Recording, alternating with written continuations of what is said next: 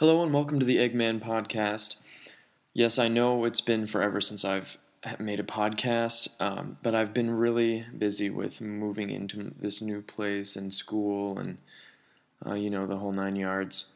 So I haven't really had a lot of time to um, get a chance to record any sort of thought whatsoever, um, anything substantial anyway.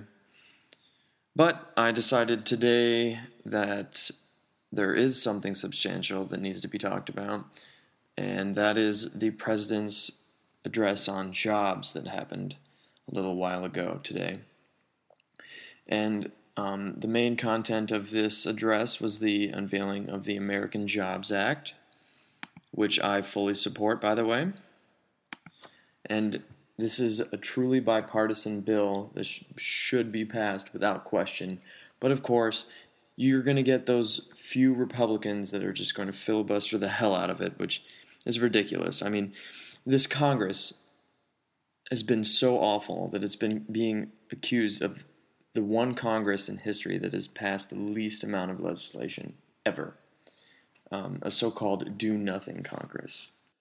What um, this American Job Act entails exactly is most importantly, an extension of the payroll tax cuts to employees and employers, which has been proven by economists to stimulate the economy. That's undebatable. Um, I'm not a real fan of tax cuts, but I mean, it's been proven.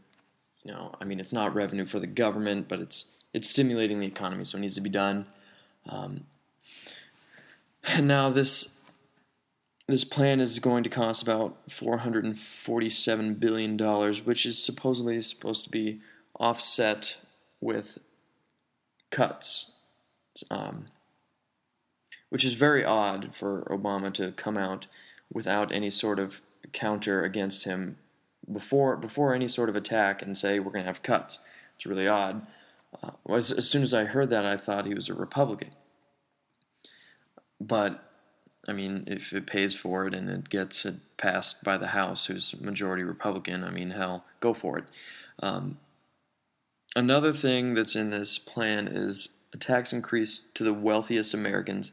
Um, he even mentioned in there something about Warren Buffett saying that he pays a lower tax rate than his sec- secretary and that the U.S. government needed to fix this, which that was shocking to me. That that's ridiculous.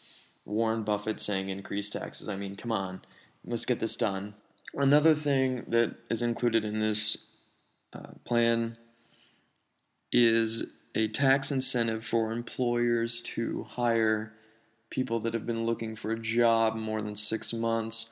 Also, there's an extension of the unemployment insurance for another year because Obama recognizes the fact that if these people who are out of a job don't have money to invest in our economy, our economy will further stagnate and push us deeper into the Great Recession. Overall, this plan is very good, very good. I mean, it's got a little bit to satisfy every sort of constituency out there. But like I said before, you're always going to have those dumbass Tea Partiers that are just going to filibuster the hell out of it no matter what, because deep down, they're like racists. So there's nothing you can do to satisfy them. Um, watching an analysis of the address right afterwards, they had John McCain on there. The first thing he said was, you know, this thing doesn't do anything to address the housing market. And it's just like, oh, God, shut up.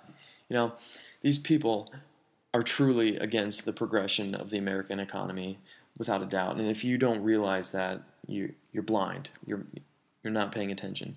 Or you're just ignorant and choose not to realize it. I think there may be minor adjustments to this bill. Hopefully, nothing like the health care bill. Um, but there probably will be minor adjustments because the Republicans are not going to like the increasing of taxes to the wealthiest Americans. But hopefully, those changes aren't as substantial as the health care bill. That was awful. That was really bad. And quite honestly, Obama should have gone through with a bill like this instead of the healthcare bill, bill first that was a huge mistake, and that was really jumping the gun. It was a lot to push on the American people right off the bat. Um, But a good thing is that um, he's getting back to his roots with his. Um, he, he, he's quite frankly being a lot more ballsy about things. He he's been really flexible with um, things in the very recent past as far as the debt ceiling goes and everyone was talking about compromise but with the debt ceiling the democrats did not get one thing that they wanted at all. We the only thing that we asked for is was to close those loopholes. Never got never got passed. Never.